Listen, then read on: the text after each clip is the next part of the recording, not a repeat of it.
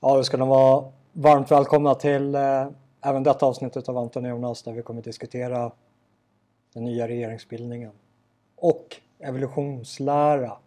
Eh, se ifall det sambandet, vad är det som har föranlett den moderna socialliberala människan? Hur kom vi hit? Och sen avsluta med en monolog om Jack London.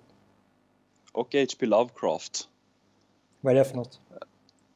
Vet du inte vem H.P. Lovecraft är? Nej.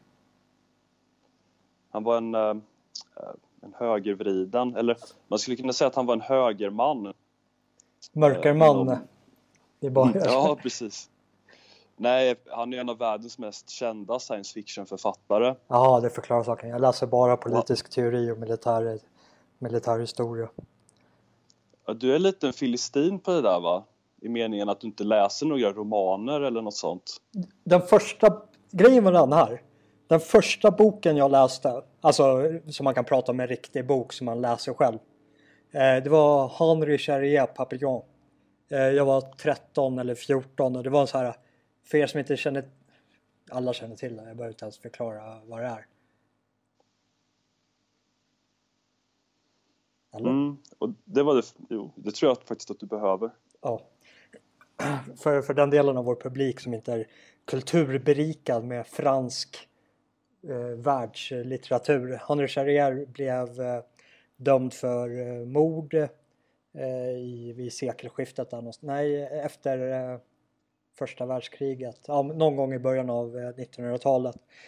Eh, han hävdade att han var oskyldig. Eh, historien förtäljer inte det förutom att han blev dömd och eh, han blev dömd mot sitt eh, nekande. Han blir skickad till eh, franska Guyana i Sydamerika och eh, får sitta, en, eh, ja, sitta i fängelse där och blir även skickad till den så beryktade Djävulsön. Och jag läste den här boken med, med en sån stor behållning. Jag, jag kommer inte ihåg liksom eh, ordagrant eh, liksom eh, alla, alla segment. Det var jättelänge sedan jag läste den men jag kommer ihåg liksom känslan av den och liksom andemeningen och eh, hur livet var där och vad han fick genomliva och eh, de här rymningsförsöken. Jag minns vissa rymningsförsök som jag läste om som om att jag faktiskt läste dem igår. De har liksom så här etsat sig in i mitt eh, eh minne. Och eh, så är man i den här eh, åldern när mamma fortfarande städarens rum. Vilket eh, liksom är du 13 bast du ska om inte annat på grund av den anledningen så ska du städa ditt rum själv. Eh, ja, hon, hon, såg den här boken som var liksom sönderbläddrad och slängde den för att hon tyckte liksom, ja, ingen känsla för, för litteratur att det behöver liksom inte bara estetiskt se väl ut. Det är inte det du har boken för utan du har boken för dess innehåll. Eh, men i alla fall den boken, liksom som jag minns den, den var, den var så, så jävla underbar.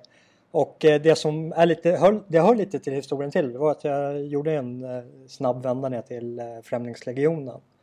Och eh, jag blir placerad i ett regemente som är i den miljö där Henry Charrier eh, satt som fånge. Så det blev så liksom man fick så här återuppleva historien lite och se omgivningen utifrån hans ögon som han berättade när han interagerade med vissa av infödingarna när han väl hade lyckats med ett av sina rymdförsök. Och det, det i sig var så här otroligt charmigt. Och sen så har jag en god eh, vän som jag eh, tjänstgjorde med där som heter Rich. Och eh, jag berättade ju det här liksom för man, man samtalar i, eh, i logementet. Och eh,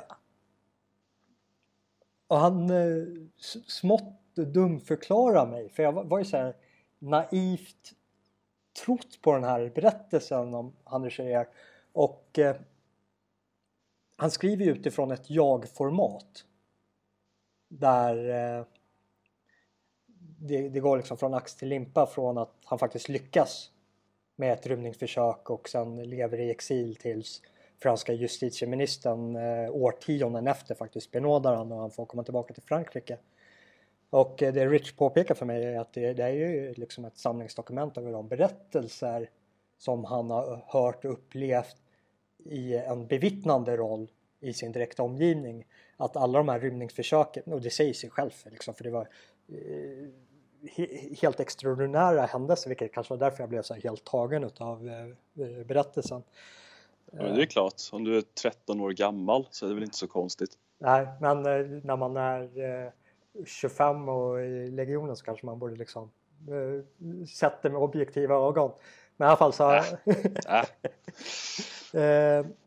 Och eh, det som är lite roligt är att det kom ut en film, eh, nu det finns en gammal film om den också men den är ingen bra. Den här nya filmen, jag vill inte säga att den inte är bra heller för den, den liksom när du gör en film av ett litterärt verk du måste frångå vissa saker och det är samma sak i Sagan om ringen att man när man har läst Ja, där är vi till skönlitterärt verk. Ja, just det, var så vi halkade in på det här ämnet. Att Hanne Charrier Papillon ska läsas som semi-självbiografi och semi-skönlitterärt. Så för att svara på din fråga så ja, jag har läst inte bara en skönlitterär bok för man ska räkna Henry Share Papillon utan fyra om man ska räkna Sagan om ringen-trilogin tillsammans med Hobbiten. Ja, fem, fem skönlitterära böcker har jag läst. Det var ett långt svar på en väldigt kort fråga. Mm, ja, men då vet vi din nivån på din beläsenhet i så fall. Ja, den, den, på den skönlitterära sidan, det är, det är inga favoriter. Jag gillar inte att läsa fiktion. Jag, jag föredrar att uppleva fiktion. Jag betraktar, jag betraktar min samtid som en fiktion. Så det är, Hela ditt liv är fiktion. Ja, det, det är ungefär lite så jag ser det. Och då blir det lite kaka på kaka om jag ska läsa fiktion. Så därför läser jag vetenskap, för det blir min form av fiktion. Mm. Vilket det är, för det, när du läser vetenskapliga artiklar och när du läser militärteori utav Martin van Creveld eller politisk teori utav Carl Schmitt. Det är i dess rätta bemärkelse fiktion för den moderna människan som lever utifrån den här utopiska önskedrömmen över att människan är ett blankt bad och vi kan forma det politiska samlivet utifrån hur vi vill att det ska vara snarare än att det faktiskt finns en realitet att förhålla sig till. Och där blir realiteten i sig självt fiktion. Intressant tagning. Men har inte vi... Vad var det vi hade för ingång? Vi har ju en ny statsminister nu. Ja. Det eh. känns som fiktion. Jag måste säga att hela det här, hela situationen är så fullständigt bizarr att jag tror inte att någon hade kunnat skriva någonting sånt. Utan jag tror att verkligheten överträffar dikten i det här fallet. Ja, det är väldigt intressant. Jag vet inte, min enda kommentar kring den här nya regeringsbildningen är att om man betraktar vårt demokratiska system över liksom representativ demokrati så går man till val med att eh, man eftersträvar ett mål. Och eh, då sätts den här eh, nya koalitionen i en ganska kraftig kontrast till varför de här människorna fick sina röster till att börja med. Och det är något som i sig själv skulle motivera för ett eh, nyval. För att det är andra premisser som gäller än vad man faktiskt röstade för. Och eh, sen finns det ju pragmatiska skäl till varför de här, här lite mindre partierna i ren desperation söker sig till den här koalitionen och det är att enligt SIFO-undersökningen så kanske de riskerar att komma under spärren och därmed då förlora allt sitt inflytande och därmed då fruktar ett nyval. Precis, det tror jag verkligen att de gör. Ja. Det är allmänt känt att Folkpartiet, eller förlåt Liberalerna, men jag vill inte kalla dem Liberalerna utan i min värld så heter de fortfarande Folkpartiet. Jag döpte om, när de bytte att... namn så döpte jag om dem till Socialisterna och jag tycker att jag har fått vatten på min kvarn där i det avseendet. Jag har alltid bara tyckt att, att ett parti som är så elitistiskt och fientligt mot vanligt folk det har alltid varit bara en skön ironi att de heter Folkpartiet. Faktiskt. Men jag tänker att det finns två, eller ja, det är kul bara det är kul att de är panka liksom, att de har gått med på det här för att, för att, för att de helt enkelt inte har råd med ett nyval. Mm. Jag Men jag har tänkt lite på den här situationen så jag har tänkt från två politisk teoretiska vinklar och ett, en av dem är att det här lite grann bekräftar eller det, det blir sin egen variant på hästskoteorin. Att här är det ju faktiskt så att två block som inte borde vara möjliga att förena för att de har så olika syner på arbetsmarknad, på välfärd, på bostadsmarknad, på en massa saker faktiskt kan komma samman för att det finns en faktor som är så betydelsefull att den övertrumfar alla andra. Och det är ju som vi pratade i ett tidigare avsnitt då, Sverigefientligheten. Och sen finns det en annan sak också att jag har ju under flera år nu utgått ifrån att eh, politik i första hand handlar om, handlar om en maktkamp, att det handlar om att försöka maximera sitt maktinnehav. Men den teorin kommer ju lite på skam nu faktiskt eftersom det har ju funnits utsikter för att bygga upp det man skulle kunna kalla ett konservativt block. Sverigedemokraterna, Moderaterna, Kristdemokraterna. Men de har ju avstått den möjligheten till maktinnehav på grund av anledningar då, på grund av att de inte vill samarbeta med SD. Och då blir det ju, det snurrar ju till den teorin fullständigt för här har vi ju folk som inte är intresserade av att maximera sitt maktinnehav. Ja, jag tror, tror att det är sista gången vi ser eh, eh den här eh, icke-samarbetsretoriken från eh, Moderaterna och KD framförallt gentemot SD. Om du tar fram spåkulan här och blickar fram på mellanperioderna inför nästa, nästkommande val här om tre år, tre och ett halvt år. Ja, det där är så svårt att säga faktiskt, men... Så kollar man på att, senaste äh... SIFO-undersökningen så får eh, Sverigedemokraterna, KD och Moderaterna egen majoritet. Mm, de har i princip redan ett maktinnehav som de avstår ifrån på grund av de inbyggda spärrar som de verkar ha. Ja, så den liksom fundamentala frågan är ju hur stark är den här identiteten, alltså självbilden man har utav sig själv som står i rak kontrast gentemot vad Sverigedemokraterna förmedlar. Jo, och, och det är någonting jag behandlar i min bok, just att den här typen av saker utgår på någonstans från ens självuppfattning på en djupare nivå då, att man, om man identifierar sig själv som en person som har makt som sitt mål, då eftersträvar man makt. Identifierar man en sig som en person som eh, eftersträvar ekonomisk vinning, ja men då kommer man söka ekonomisk vinning. Så lösningen kanske blir helt enkelt att eh, det får komma fram nya generationer av kristdemokrater och moderater som inte är så fast i de här gamla identitetskategorierna som styr deras föregångare. Mm. Ja, jag tror om, att... om, sån, om sådana finns, det vet jag faktiskt inte. Men det är nödvändigt för dem att komma fram ifall det ska bli någon förändring på den här punkten. Jag vet ju utifrån ett personligt plan att jag har ju interagerat med eh, eh, människor som har varit anslutna och även haft eh, offentliga roller i eh, både Kristdemokraterna och eh, i Liberalerna. Som eh, politiskt inte kan samverka med, med personer som, ja, som är Sverigevänner öppet men att de på ett privat plan kan eh, samverka med, eh, med mig och eh, vi kan ha väldigt liksom ja, så trevligt man kan ha det med en politisk fiende men de målar inte upp den politiska fiendskapen i det, i det privata rummet utan eh, faktiskt uttrycker någon form av sympati. Och sen kanske det här säger en hel del om sådana människor också över vilka liksom ryggraslösa djur som politiker faktiskt är. För vi nu ska gå in på evolutionsläran redan nu men jag tror det är lite, lite tidigt för den, den kopplingen även fast det hade varit en fin, fin övergång där. Men eh, för, för att liksom vidare laborera på det på den tankebanan så tror jag att det finns två Eh, faktorer som kan eh, främja då ett eh, MKD och SD-samarbete och dels är det det här genera flytande generationsskiftet med nya människor som kommer upp i partiet och det tror jag gynnar SD utifrån den saken att SDs tyngsta väljargrupp är yngre män.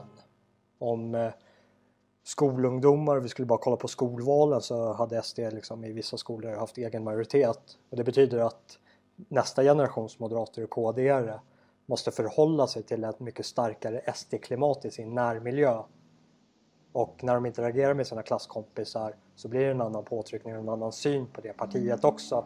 Bara för att liksom kunna existera i sin, i sin samtid. Och det tar de ju givetvis med sig också när de kommer upp i åldrarna. Och sen finns det ju broms eh, inom partiet som ja, det vi var inne på om självbilden och sånt där.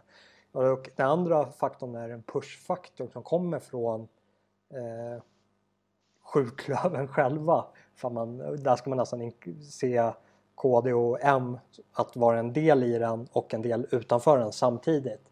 För den här sjuklöven som nu eh, har tagit och skapat regerings, eh, släppt fram den här regeringsbildningen målar ju upp det som att om vi inte har den här regeringsbildningen så hade vi haft Hin Håle där. Och då kollar man på vilka som röstade nej. Ja, men det var SD, KD och M. Så vilka är det du menar som är Hin Håle?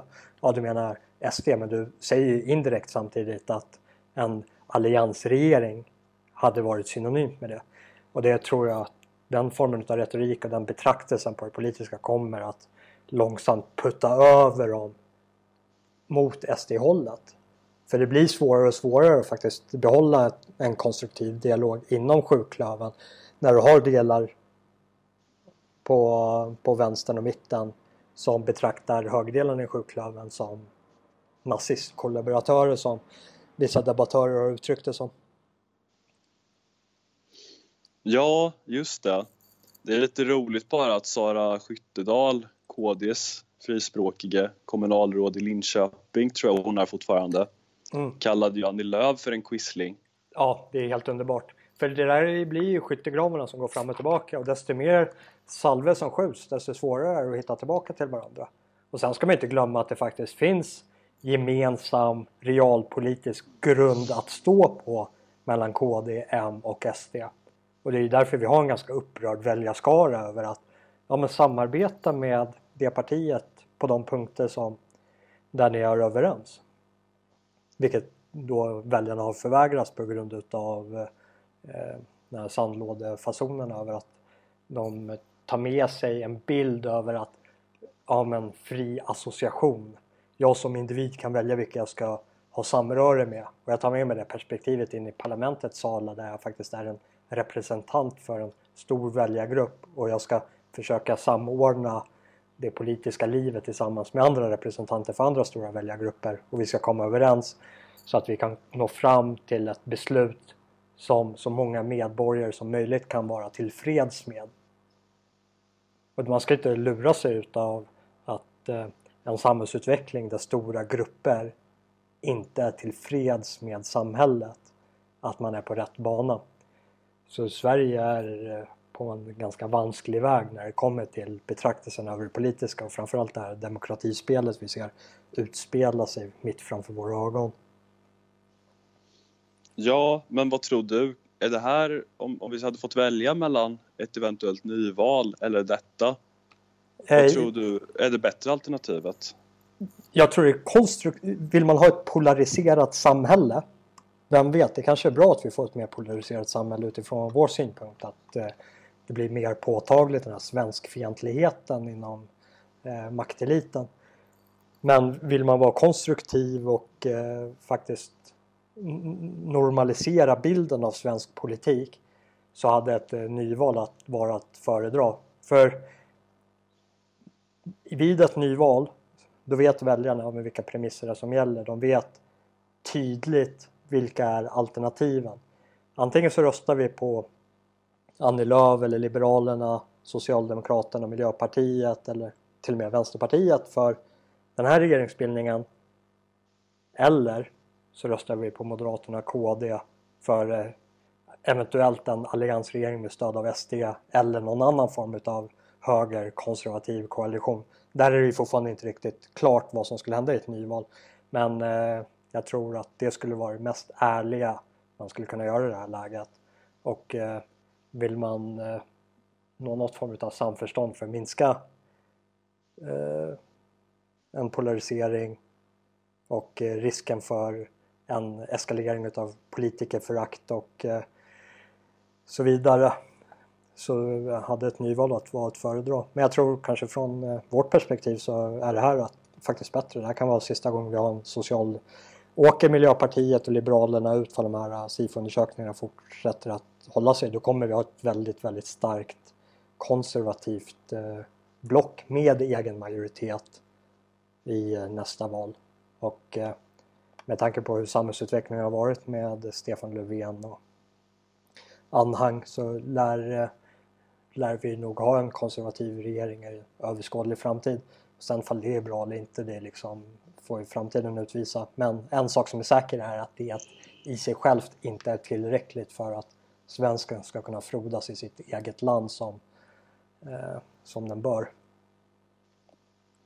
Nej, det tror inte jag heller. Det handlar väl mer om att, att fördröja en skadlig samhällsutveckling egentligen. Ja.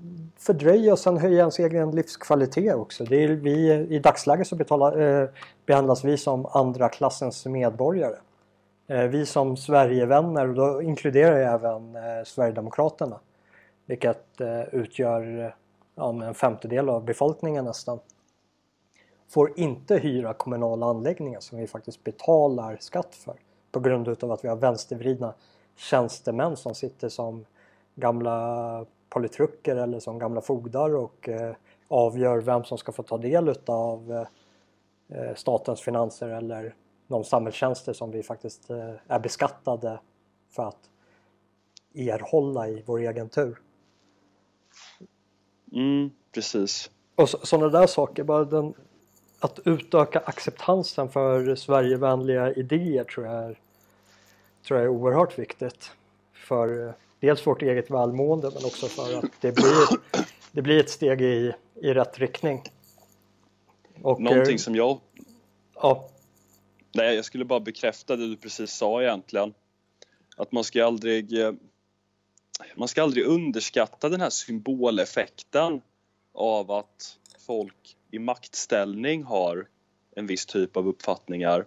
Därför att det handlar ju inte bara om idéer i sig och hur, hur sanna de är utan det finns ett, vad man kan kalla ett institutionellt perspektiv, alltså att det räknas med det räknas vilka som har de här idéerna och i vilka sammanhang, i vilka sammanhang de verkar.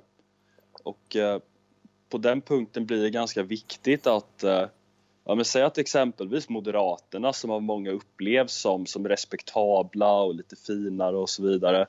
Det finns ju många som röstar på Moderaterna och inte på exempelvis Sverigedemokraterna då på grund av att, ja, vad man kan kalla nästan snobbistiska skäl.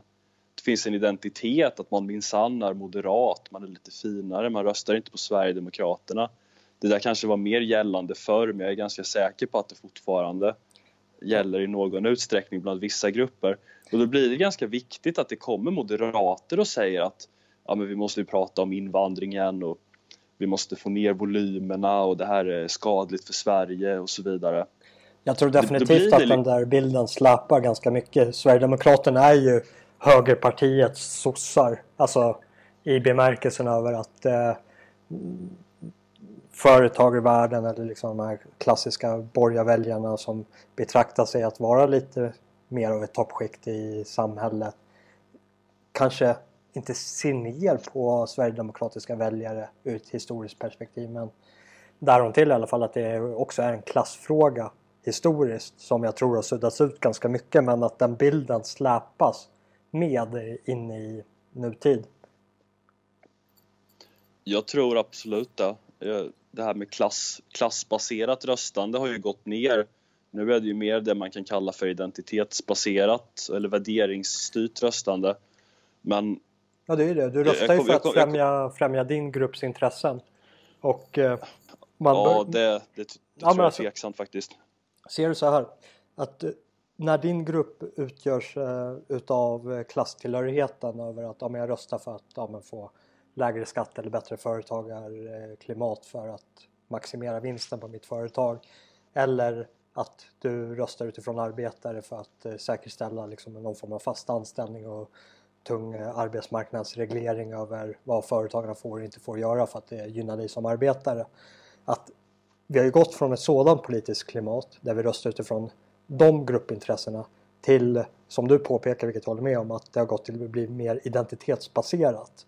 Och då ser man vilken grupps intressen det är som trumfar varandra. Att det spelar ingen roll ifall jag får igenom de här marknadsförändringarna för att gynna företagarklimatet på grund utav att jag också är vit. På samma sätt som att eh, en vit arbetare, det spelar mindre roll att han får igenom de här arbetsmarknadsregleringarna på grund utav att ja, men jag är också vit. Alltså identiteten vit trumfar de realpolitiska förändringarna som kan göras i parlamentet på grund utav massimmigrationen och man ser att även fast vi får igenom de här nyliberala förslagen eller de här socialdemokratiska förslagen så kommer det ske på bekostnad av min demografiska gruppering vilket tvingar mig in mig i ett identitetsläger. Alltså man går på någon form utav standardinställning till det politiska, att den utgår från gruppen i form av genetik. Alltså politikens genomförande som tillsammans är familj, eh, bygd, samhälle, folk upp till nation. Och det är det som håller på att slås sönder med den här mångkulturen där främmande intressen eh, kolliderar med våra intressen som står bortom klassproblematiken. Men tror du verkligen att folk i Sverige lägger någon vikt vid kategorin vit? Nej, jag tror att den, eh, den är outtalad och eh, omedveten. Men eh, jag, jag skulle nog vilja formulera det i vissa, vissa sammanhang. Även fast men jag, jag vill lägga en fasen på att det, det, om det är så så är den omedveten. Jag tror inte att det är uttalat. Nej, det skulle vara det i så fall. Men någonting jag kommer att tänka på bara för att illustrera hur, hur löjligt det faktiskt kan vara. Det är de här gamla debatterna som, som inte är aktuella längre men som var det runt 2010 då när det handlade om, om SD som ett nytt konservativt parti. Och så fanns det den här bloggen Tradition och fason som drevs av två kristdemokrater som var något sorts nav i svensk konservativ idédebatt på den tiden. Och, och de var ju så här, de, de framhärdade ju verkligen i att konservatismen finns inom alliansen. Annie Lööf är en ny svensk Margaret Thatcher och den typen av föreställningar. Och sen, alltså vi, sen, sen, sen, du vet, jag vill bara avsluta, sen du vet, när de blev synade på det så handlade det ju om att ja, men jag, jag som välutbildad borgerlig person tänker inte rösta på ett gäng skånska bönder som inte ens kan knyta sina slipsar. Mm. Det spelar ingen roll att de har en bättre politik på alla tänkbara sätt. Utan jag kan bara inte rösta på folk som jag upplever står under mig på den sociala stegen. Nej, jag, jag håller med. Och det, det, är så löjligt det faktiskt kan vara. Ja. Jag, jag reagerade bara starkt på jämförelsen mellan Annie Lööf och eh, Margaret Thatcher. Ja, jag vet. Den är väldigt, väldigt... Magstark. Det illustrerar... den, den är ytterst magstark, särskilt ja. Man kan, säga, man kan väl säga, för att uttrycka sig väldigt diplomatiskt, att det är en jämförelse som inte har åldrats särskilt bra. Nej. Ja, nej, Annie Lööf kommer nog eh, inte gå till historieböckerna på det sättet som hon har tänkt sig.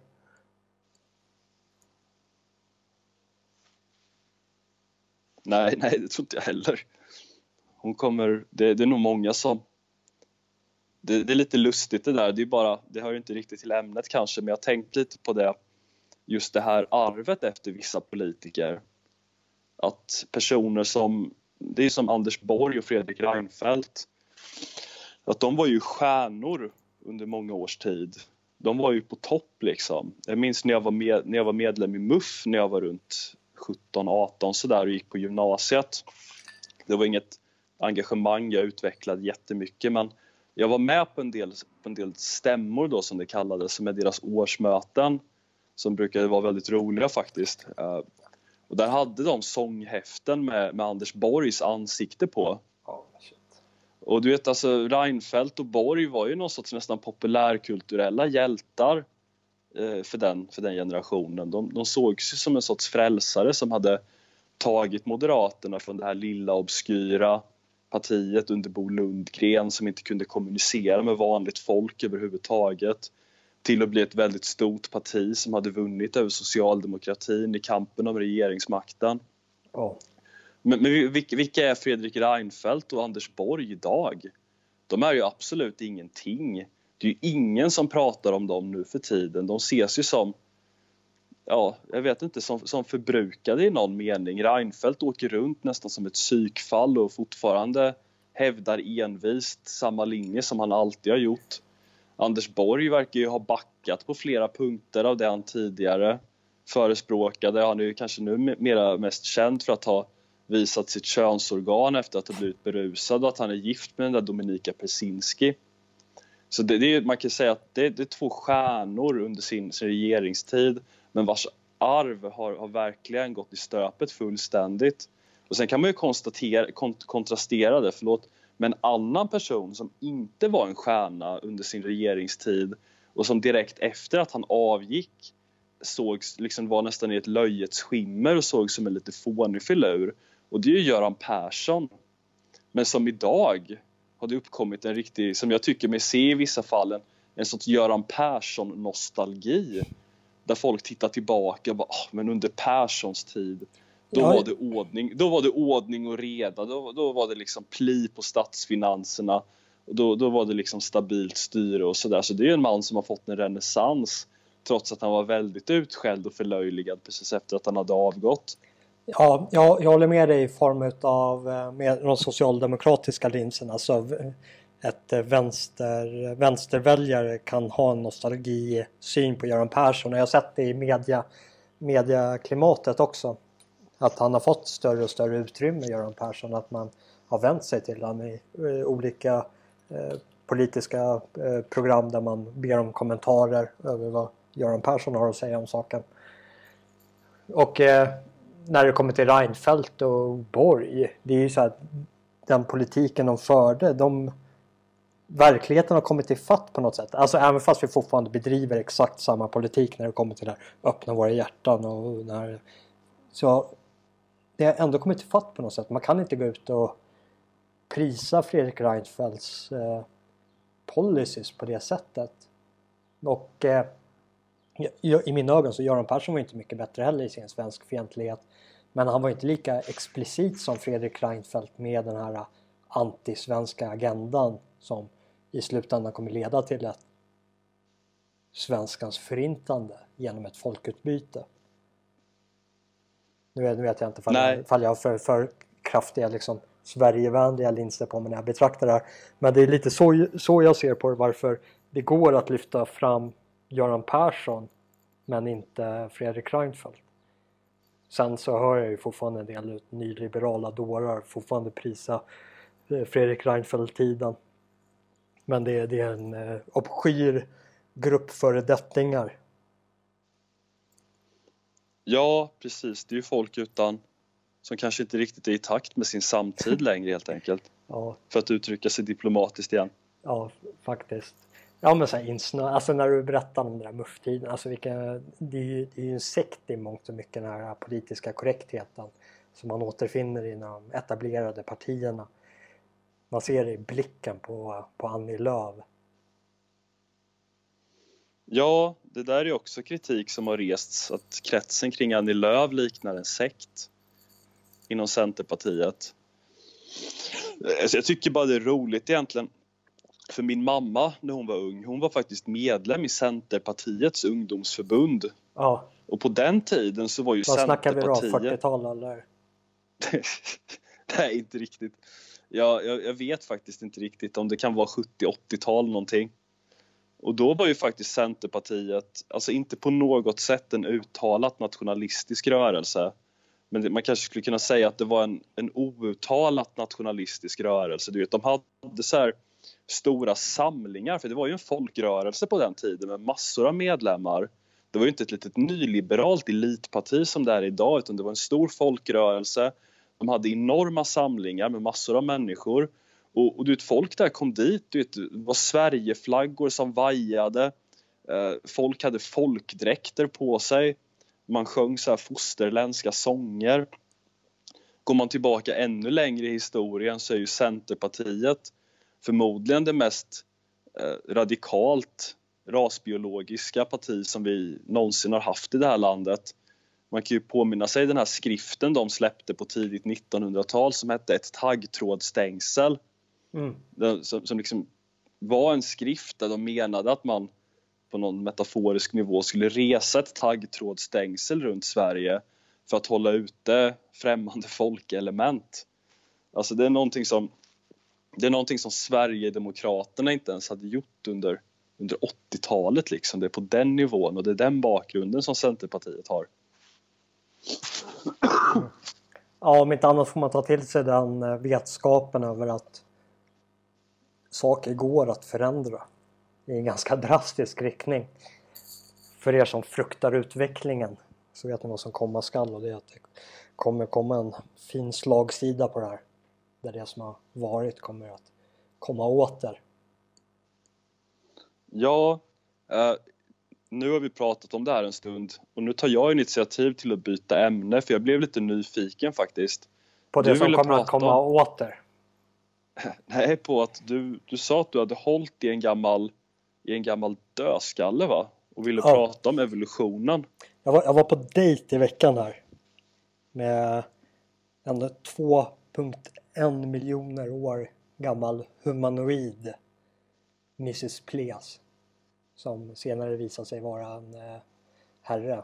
Så Mr Pleas, men namnet är redan satt. Eh, nej, jag är i Sydafrika och eh, man brukar ju prata om eh, Urafrika-teorin och Cradle of Humankind.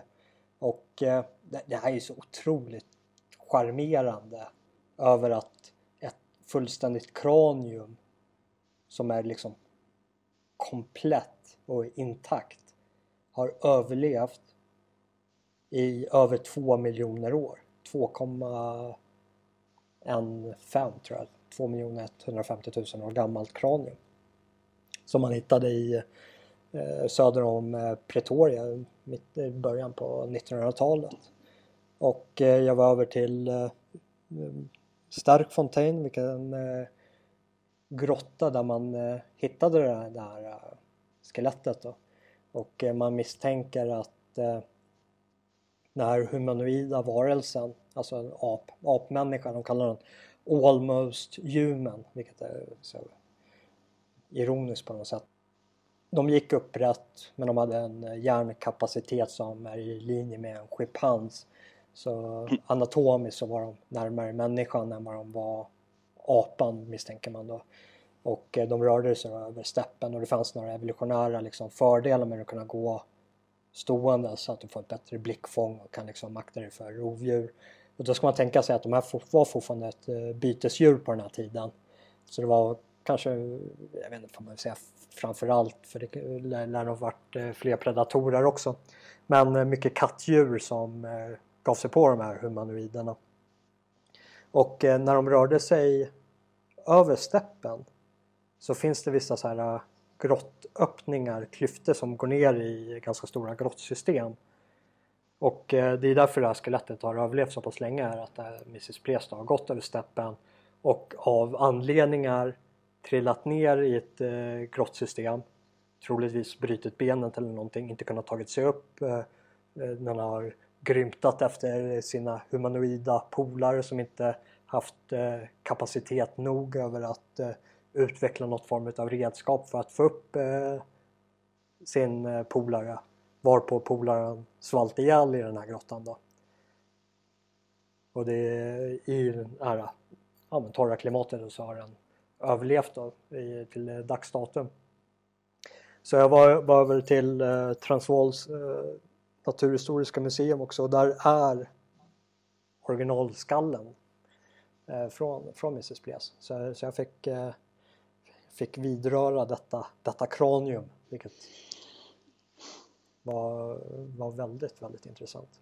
Och det finns ju en eh, överlappningsperiod där.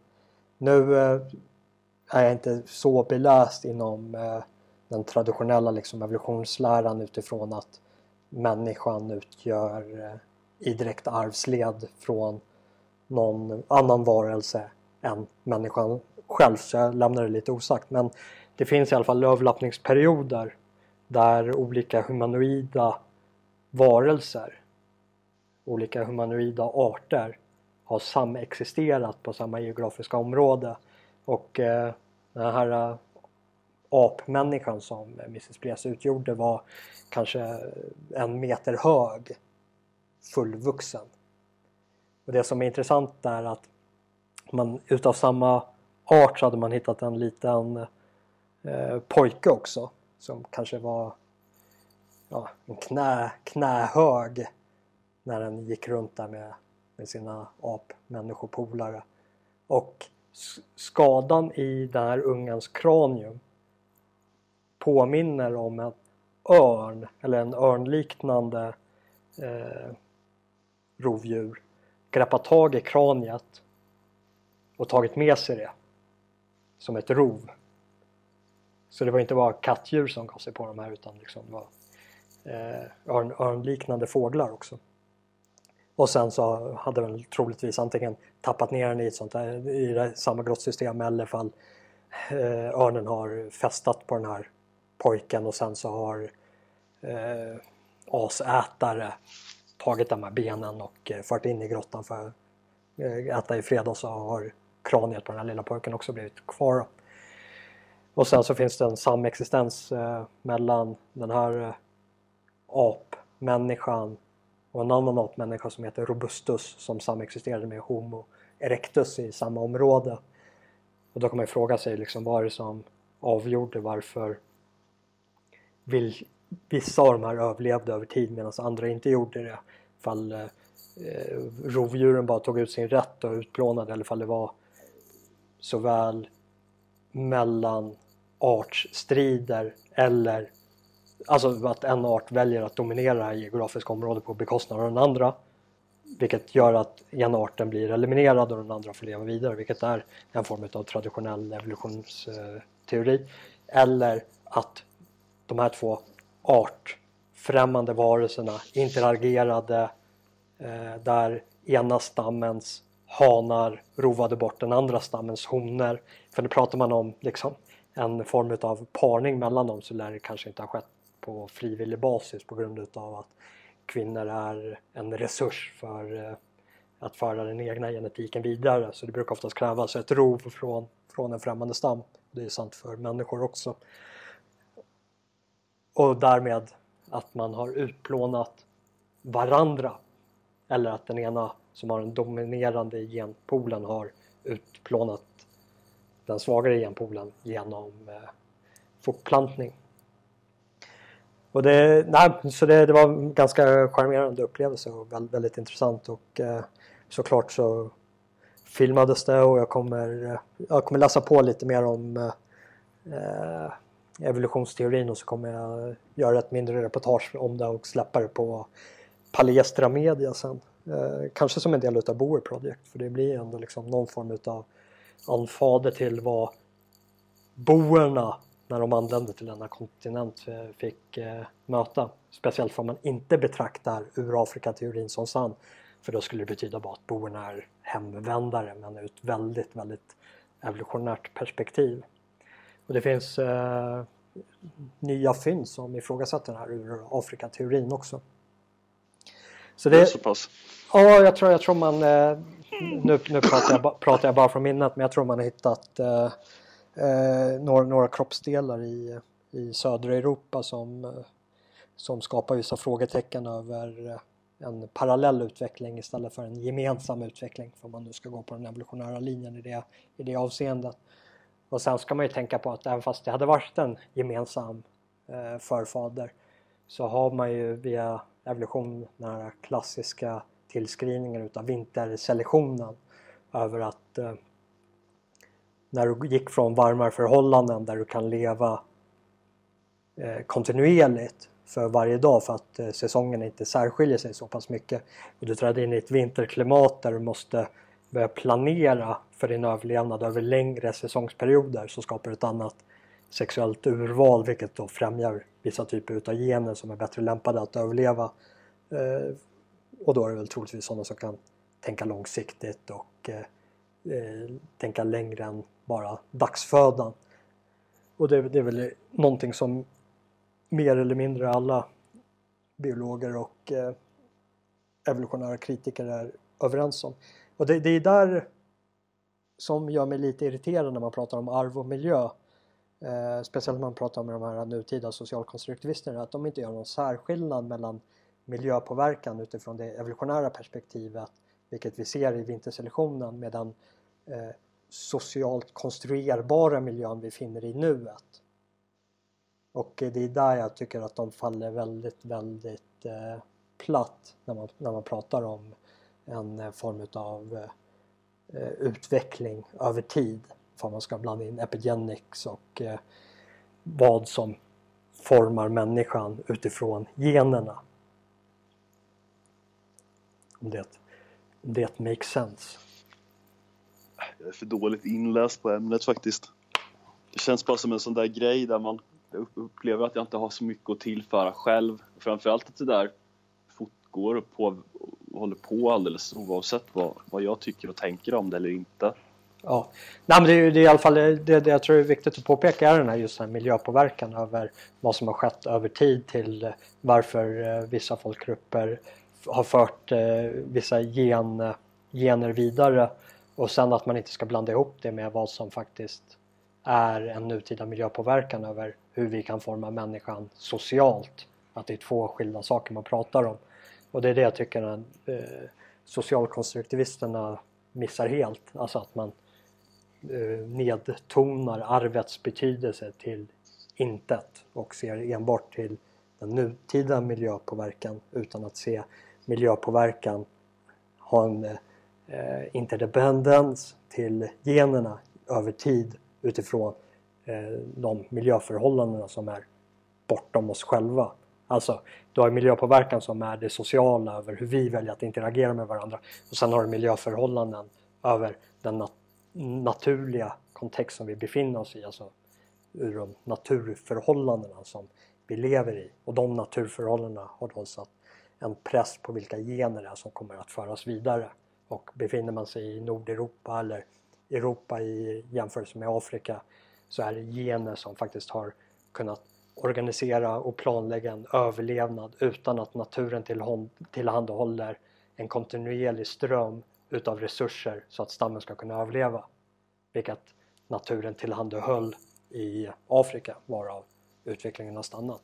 Sen finns ett annat intressant perspektiv på det där också. Det är att tänker man sig så två och en halv miljoner år sedan så gick apmänniskor runt på, på den här planeten. Den här humanoida, almost human människan och eh, hur länge Homo sapiens sapiens har funnits. Man får gå liksom till de äldsta liksom, fynden där och datera Men det är, vi, vi pratar om några oerhörda mängder utav tidsspann. Och kollar man på vår egen nutidshistoria, alltså utifrån dokumenterad historia över eh, skrifter där vi kan följa bortom bara det arkeologiska utan eh, vad, vad som har förts vidare i form utav tillbaka till antika Grekland och till eh, antika Egypten och eh, eh till Babylon, eller vad heter det, Mellanösternriket. Men i alla fall det, det rör sig om 5-6 tusen år. Och 5-6 tusen år över en mänsklig historia där vi har gått från i princip stenålder till att faktiskt kunna bege oss ut i rymden med rymdfarkoster. Det är ett väldigt, väldigt litet tidsspann på över hur länge människan faktiskt har funnits där vi inte har riktigt någon dokumenterad historia. Och säg att det tog oss om 2000 år från eh, Kristus födelse fram till industriella revolutionen till de teknologiska framstegen vi har gjort idag och den samordningen som eh, vi lever utifrån. Liksom. Att det, det är ju bara en droppe i havet över hela mänskliga historien. Och det väcker frågan över de eh, eh, cykler utav arter som har existerat där saker ibland kanske har nollställts över att eh, ja, vi vet ju att dinosaurier existerat som slogs ut utav anledningar, eh, kanske en naturkatastrof eller någonting.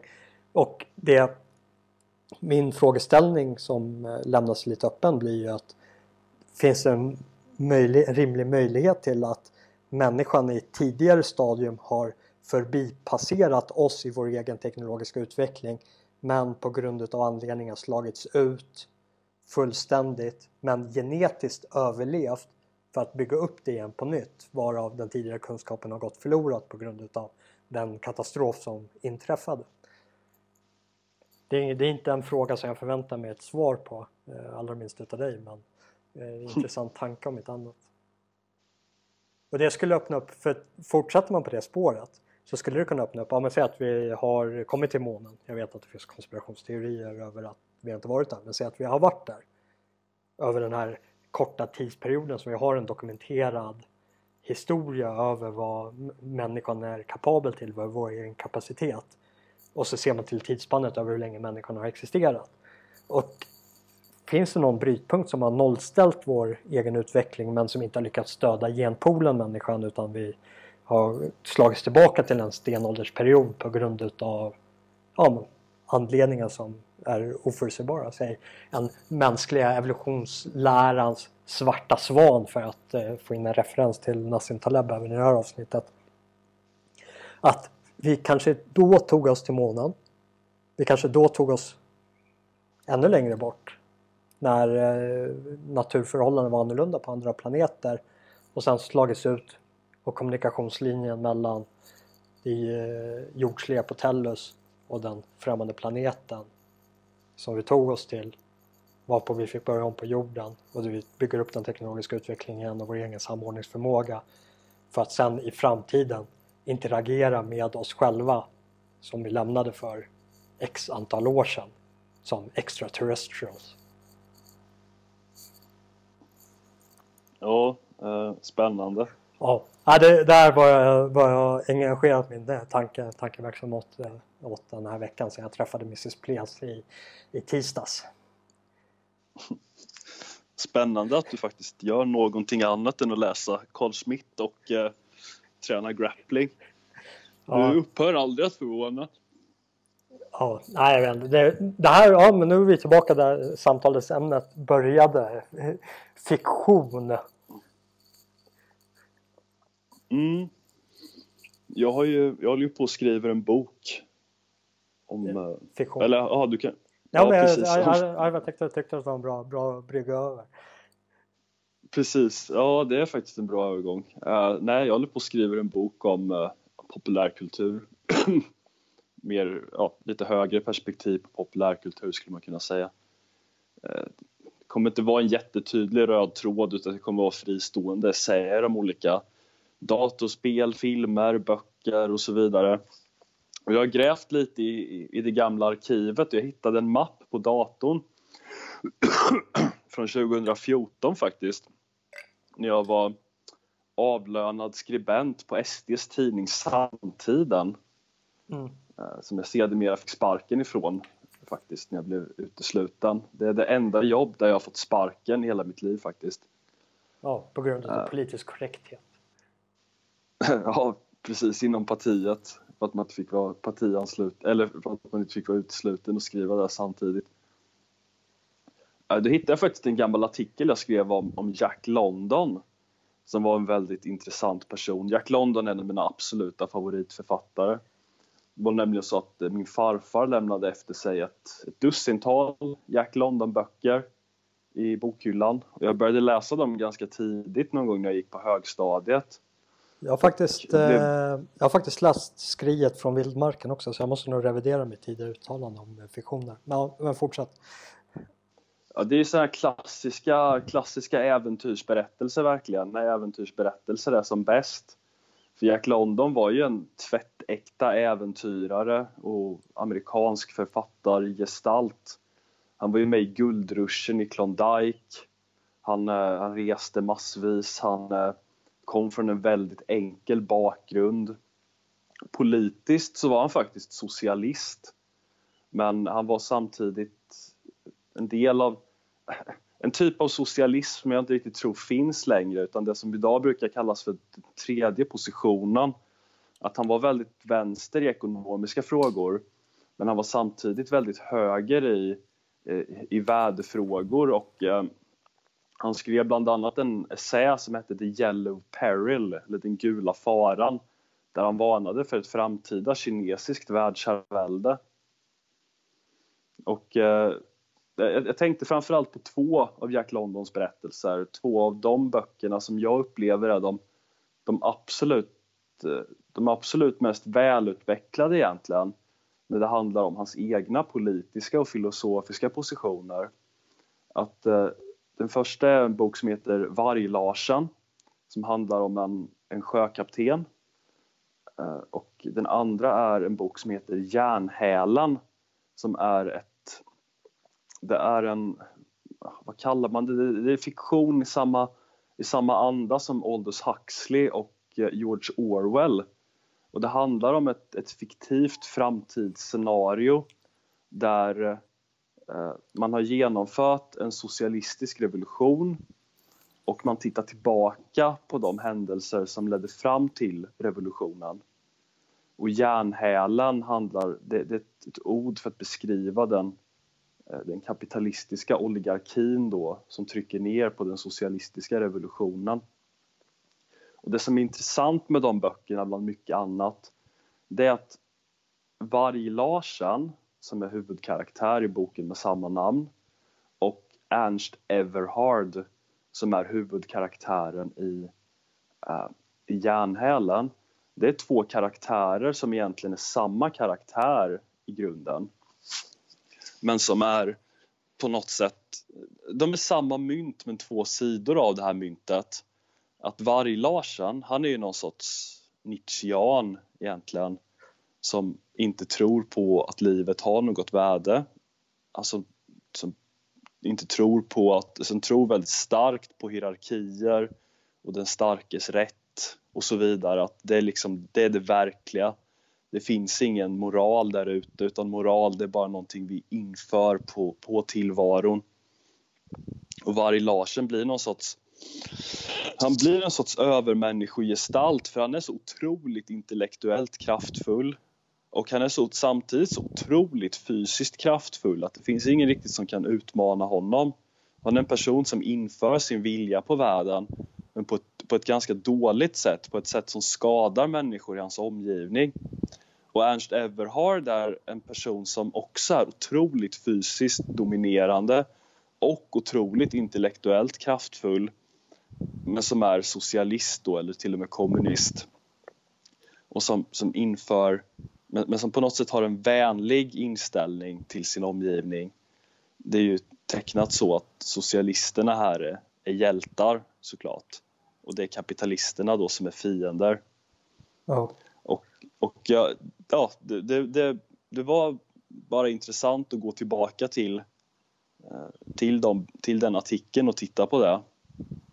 Och eh, jag kommer nog infoga en del av eh, någonting om Jack London i den där boken faktiskt. Uh, känner du till boken Might is right by, uh, by Redbeard? Ja, jag har sett den. Men jag har faktiskt inte läst den själv, men jag har nog någon sorts uppfattning om vad den handlar om. Uh, ja, det, det är ju social darwinism. Uh, mycket som är baserat på, på Friedrich. Uh, den är ganska nietzscheansk skulle man, skulle man kunna säga när det kommer till Eh, slavmoralitet och flockbeteende och eh, att eh, den går in mycket på vad är, liksom, vad är standardinställningen som vi faller tillbaka på? Och den standardinställningen, den standardinställningen är att det är makt som utgör vad som är rätt. Eh, snarare än vad mer liberala tänkare menar på skulle vara tvärtom kanske. Att rättigheter eh, föregår maktutövande.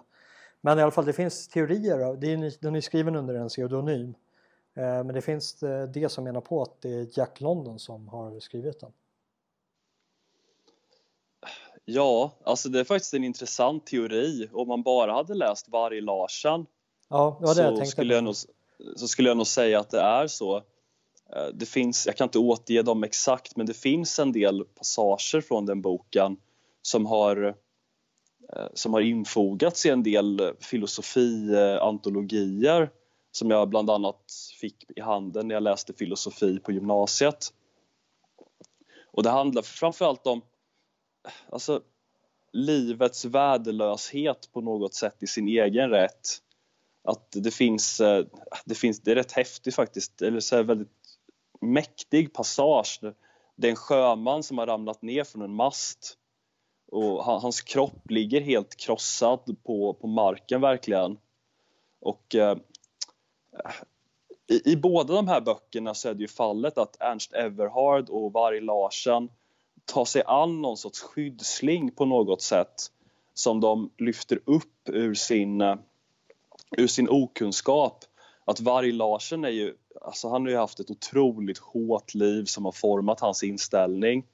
Och hans skyddsling blir en person som heter Humphrey van der Weyden som är överklassyngling, bokmal, som, som aldrig liksom har haft några äventyr eller någonting i hela sitt liv, som aldrig har varit med om något jobbigt utan bara har betraktat tillvaron genom akademisk lins men som på grund av en, en skeppsolycka hamnar i Varg-Larsens klor då. Och eh, Varg-Larsen utsätter honom för en fruktansvärd behandling. Men, men det slutar faktiskt med att Humphrey drar nytta av det och blir en helt ny person, otroligt mycket starkare både fysiskt och mentalt. Och det slutar faktiskt med att han kan eh, rädda en kvinna eh, från, från undergång och bli hennes, hennes man och eh, faktiskt bli en riktig protagonist. Och Ernst Everhards skyddsling är en, också en, det är en kvinna som också kommer från överklassen som heter Evelyn eh, som har en som har någon sorts socialliberal utblick på livet då. Men det slutar med att eh, Ernst Everhard visar henne sanningen om, om kapitalismen och arbetarklassen och produktionen och de dialektiska lagarna som styr eh, historien och det slutar med att han gör en riktigt bra eh, klasskämpe av henne. Men eh, det jag skulle komma till eh, jag tror att Jack London experimenterar en del i de här böckerna ja. och jag tror att han gör eh, både Ernst Everhard och eh, Varg Larsen till språkrör för två olika tolkningar av tillvaron. Men om jag fick gissa så skulle jag säga att Jack London står betydligt närmare var, eh, Ernst Everhard än Varg Larsen. För det är så att när Varg Larsen, han står tillsammans med Humphrey. Den här sjömannen har ramlat ner från en mast och hans kropp ligger helt krossad på marken. Och han och Humphrey har tidigare diskuterat livets värde då, att Humphrey tror att livet har ett värde, att människor är viktiga i sin egen rätt. Och Varg Larsen hävdar att livet inte har något egenvärde utan det, fin- det som enda som finns är bara viljan man inför på världen, att moral finns bara för att jag, jag väljer att den ska finnas, jag inför den. Och så säger han till Humphrey att titta, på, titta på de här juvelerna och smaragderna som ligger utspridda på marken nu. Då menar han ju såklart det döda köttet och de krossade benen. Att, vad, vad, tycker du att, vad tror du att de här är värda nu? Det är svårt att göra rättvisa såklart åt en så stark passage men om någon av er, jag kan verkligen rekommendera att ni läser Varg Larsen och Järnhälen. För det är, det är otroligt kraftfulla böcker och det är framförallt eh, Jack London är framförallt en person som speglar tidsuppfattningar som verkligen låg i tiden. Både det här med någon sorts eh, biologistisk syn på världen, Nietzscheanska idéer men också väldigt starka socialistiska idéer. Och det som är intressant är såklart att de, eh, de, de reflekteras av i princip samma person, samma karaktär, samma, samma kropp men med olika utblick på världen. Ja, det är, fan ganska, det är ganska intressant. Han är ju en gigant också, Jack London. Jag har inte, det enda jag har läst utav honom är, är faktiskt skriet från eh, vildmarken. Men jag ska, jag ska nog ge, ge ena utav den här en chans faktiskt. Det är jättebra böcker. Jag vågar nästan säga att Jack London är ja, kanske min favoritförfattare.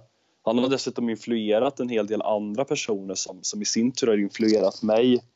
Bland som... annat eh, H.L. Mencken som är en av mina stora idoler. Ja, vänta. H... Jag, jag, jag känner det klingar bekant men jag har svårt att placera det. Han var en amerikansk journalist. Uh, han var... Ja, jag vet inte vad man ska säga riktigt. Det finns ingen svensk motsvarighet.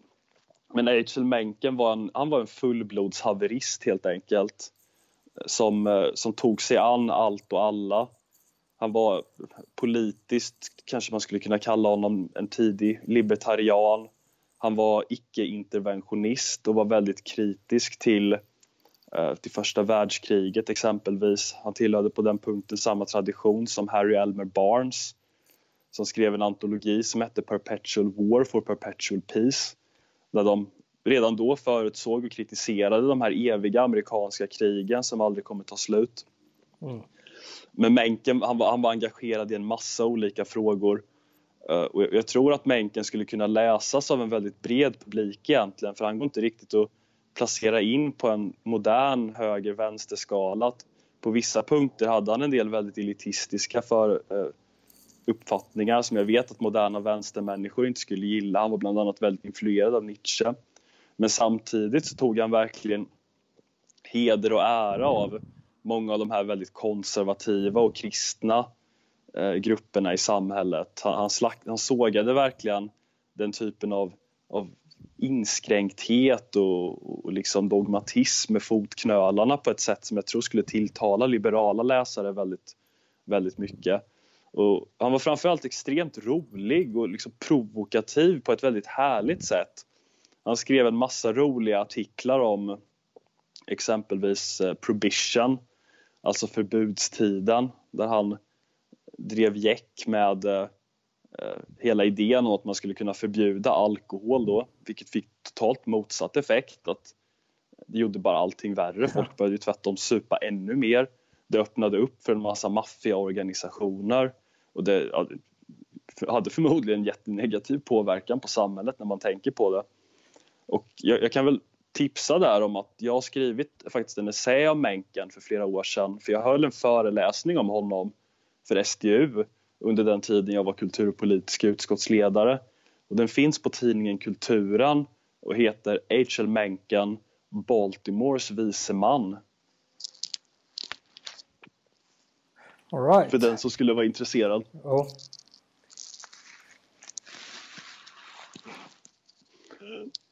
Ska vi låta oss nöja där? Ja, jag tror det. Jag tror det. Eh, så får vi höras till eh, nästa lördag. Ja, vi får tacka alla lyssnare. Ja, tack, tack för denna gång. På återhörande. Ja, på återhörande.